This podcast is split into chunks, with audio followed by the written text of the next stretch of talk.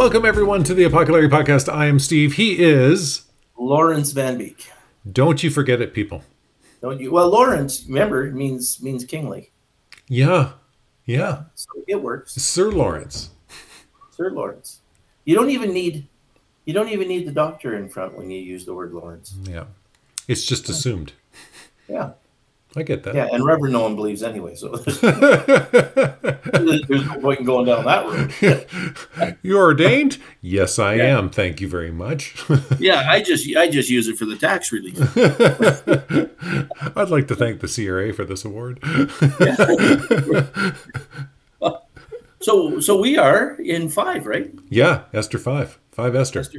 Something I didn't mention before was um, that we talked about was was that actually Daniel, Daniel who started in Babylon, Yeah. right? And um, I think you would have called him a satrap. Did we talk about this before with Daniel? I believe we at least mentioned it in passing. Did we mention that um, that like he kind of went out of favor, Yes. you know, under under Nebuchadnezzar's son, Tekel Teki, Tekel Tekel Many Upharsin. you know, he went and weighed in the balance and found wanting. I'm not laughing because I can't say a dang name if it depended on it. Oh. and, and then Persia took over, right? Right. The Medes and the Persians. Um, and Media was actually probably the more powerful nation, and then um, uh, and then Persia kind of took over the whole thing. right. But but Daniel was still around. If you can if you can trust this stuff, like not trust the Bible, but trust the dating of all this stuff. Mhm. Daniel was still around with Darius, and that would put Daniel to be around just before Xerxes and just before Esther. Wow. Yeah. Daniel would So have been they- an old man, right? Oh man, he must have been old. He'd have, he'd have had to be super old. Yeah, yeah. It's kind of it's kind of interesting though the the way it all comes together. Mm-hmm. Mm-hmm. Yeah, yeah. Because I think when yeah yeah you know, eighties or nineties. Yeah. But he, but he was he was actually because satraps were in charge of the provinces. There were 120 provinces, and satraps were in charge. And then there were there were a few guys that were in charge of all the satraps. Yeah. And come Persian time, Daniel was one of those guys. Yeah. So he was his political career went up and down quite a bit, Mm-hmm. and his spiritual uh, thing was always fantastic. Right. Right. He's he's always the example. Daniel's always the example of um, that you don't have to be a minister to do stuff for God, Yeah. and Yeah. to be a prophet. You don't have to be a minister to be a prophet, Yeah. Yeah. Good point. and you, and you can be a politician and still love God and be a prophet. Oh gosh, I don't know about that one, but sure, I'm going to go along with Yeah, you. that one doesn't work very well. I didn't go as far as lawyer. I didn't go lawyer. Oh well, yeah, sure. so so anyway so um now we've got we've got the rise of haman. We already had that in the last chapter and now esther remember remember mordecai said to esther maybe maybe you're brought here for such a time as this. And esther had them all pray and now she's going to go before the king in chapter 5 okay, so very exciting, folks. Here, here we're talking about the meat of the story, or not the meat of the story, because that would be kind yes of because mead is actually um is actually an english drink right? yeah, it's honey wine, right? it's honey wine it's wine made from honey Yeah. okay. Remember the thir- the thirteenth warrior, where he says to them, he says uh, they, they they try to give him the the alcoholic drink, and he says, "I cannot touch the fruit of the grape," and they go, "This is holy," and he drinks it up. yeah. Oh, say no more. quite, quite a good movie, actually. yeah, actually, it's oh, it's been forever since I've seen it. Uh, here we are, chapter five, verse one. On the third day, Esther put on her royal robes and stood in the inner court of the palace in front of the king's hall. The king was sitting on his royal throne in the hall, facing the entrance. When he saw Queen Esther standing in the court, he was pleased with her and held out to her the gold scepter that was in his hand. Esther's saved. Yeah, because you because we remember if he didn't hold out his scepter, they would take her and kill her. Yep.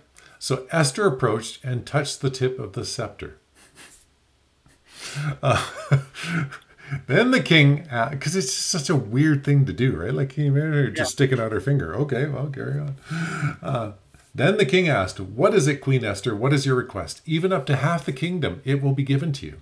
If Okay, it- so I should say something there. yes, sir. I'm pretty sure, although I'm not positive, that the kings always did this. I'll give you anything up to half my kingdom. Yeah.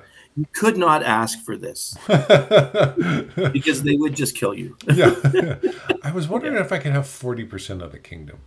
Yeah. Hmm. Yeah. Oh, no. Yeah. Be, yeah. So it's a it's a it's it's kind of a gesture that you make. It's a it's a way of saying, hey, I, I'll do a lot for you. Yeah. Okay. Yeah, fair enough. Okay, verse 4 If it pleases the king, replied Esther, let the king, together with Haman, come today to a banquet I have prepared for him. Bring Haman at once, the king said, so that we may do what Esther asks. So the king and Haman went to the banquet Esther had prepared. As they were drinking wine, the king again asked Esther, Now what is your petition? It will be given to you. And what is your request? Even up to half the kingdom it will be granted. Esther replied, My petition and my request is this if the king regards me with favor, and if it pleases the, the king to grant my petition and fulfill my request, let the king and Haman come tomorrow to the banquet I will prepare for them. Then I will answer the king's question. Ooh, mystery, So, intrigue. so much intrigue, and she has tons of resources. yeah, Like she, like these guys eat like great all the time, right? Mm-hmm. But she can prepare a banquet. So it's the honor of the banquet is the thing, right? Right. And Haman is very excited yeah. until he sees Mordecai. Hate that guy. Um, verse 9 Haman went out that day happy and in high spirits. But when he saw Mordecai at the king's gate and observed that he neither rose, rose, rose, nor showed fear in his presence, he was filled with rage against Mordecai. Nevertheless, Haman restrained himself and went home. Calling together his friends and Zeresh, his wife, Haman boasted to all, all of them about his vast wealth, his many sons, and all the ways the king had honored him and how he had elevated him above the other nobles and officials. And that's not all, Haman added.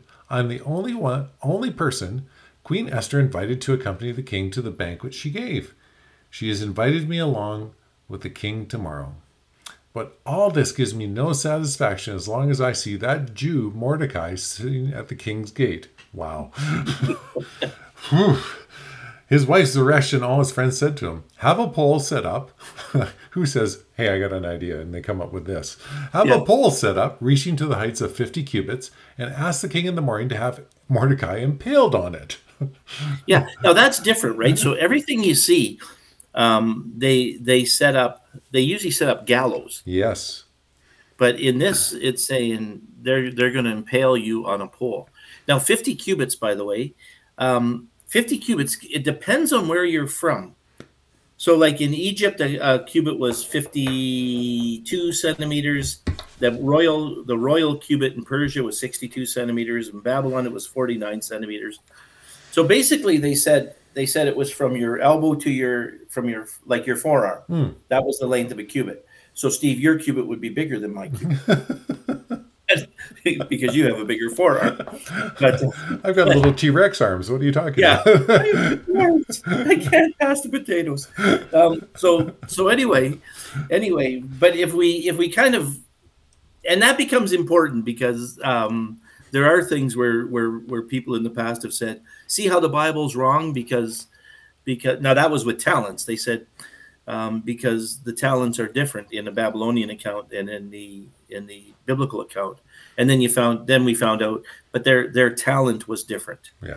like it was a different weight than the than the Jewish Yeah. talent. It's And in here, the cubit can be different. So we usually say it's about it's about 20 inches. okay.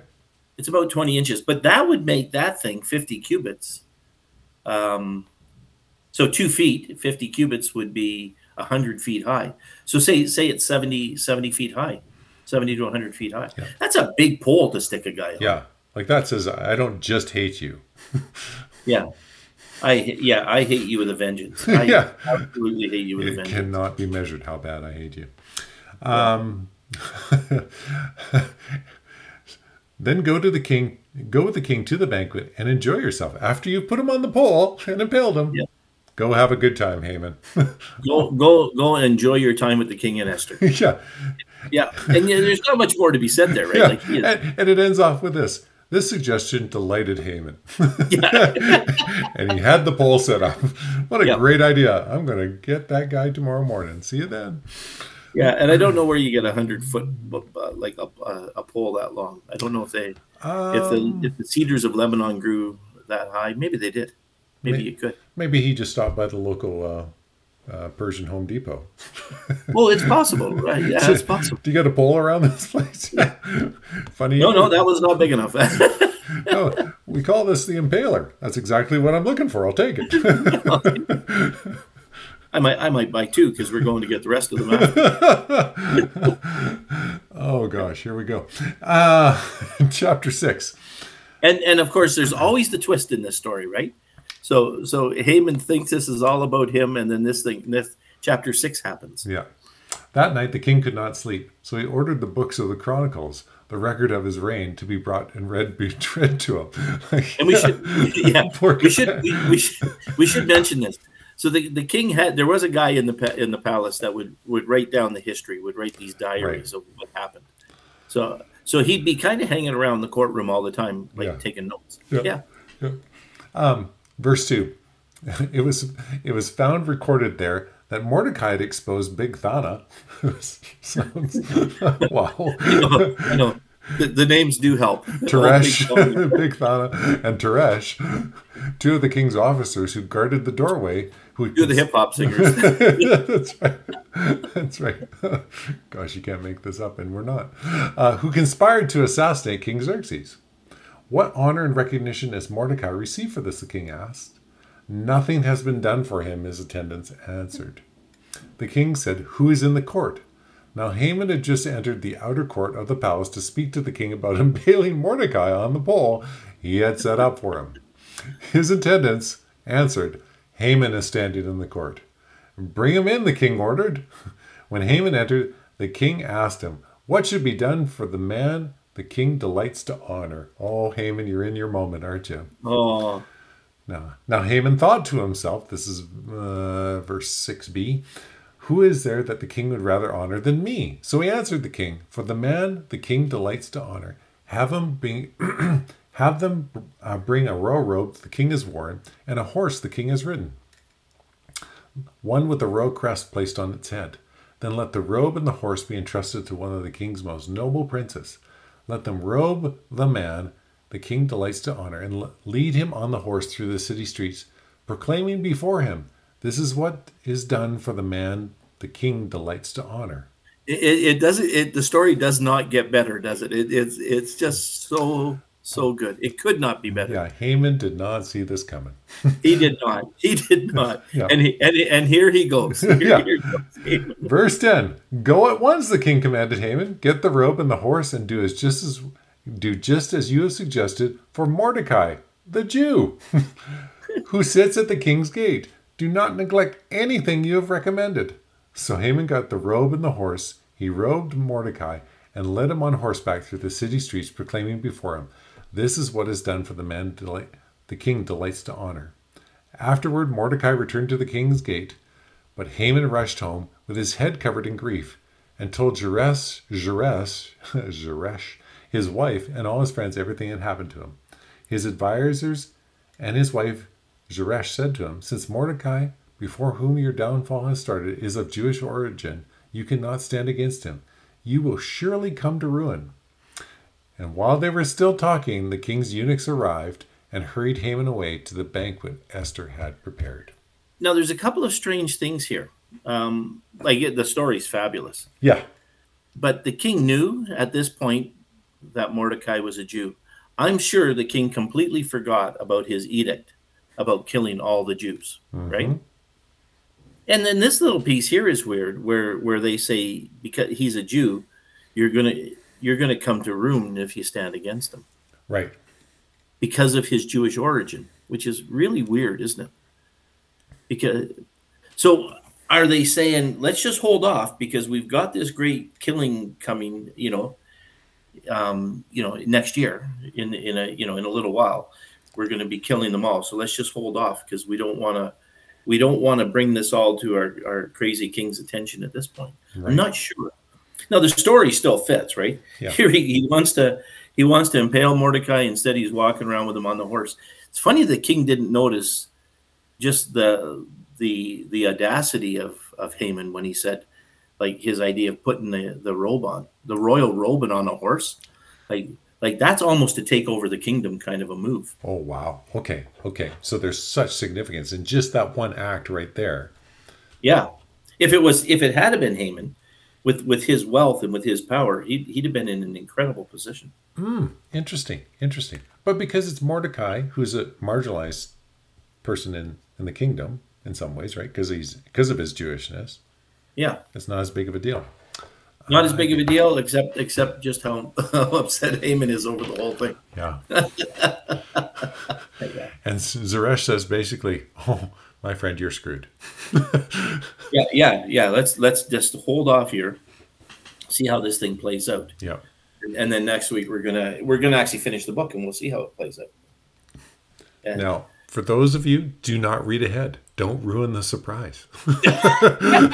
That's right. That's right. If, if there's ghosts in the basement, don't go downstairs. Yeah, that's right. For those of you who watch lots of Veggie Tales, it's a great one, but don't don't do it. but no, that my friend, what a what a fascinating story, and I appreciate you providing context to, to the little things like that, where you just read this over, and it's so easy to gloss over some of this stuff. And it's interesting, like you said, how the NIV renders this out as opposed to some other text, right? Because they say build a gallows, and this one has you know, Haman basically getting impaled. So, hmm, interesting. It is interesting, isn't it? Yes. Well, folks, thanks so much for being here this week. You know, we're going to finish the book off next week, and boy, it's going to be fun. Because again, bad things are about to happen to poor Haman here. And well, pride comes before the fall, and it certainly did, didn't it? But my friend, thanks so much for all of this folks like i said we so enjoy that uh, that you, you listen to us every week thanks so much for doing this and until next time i was steve he was larry this was the apocalypse podcast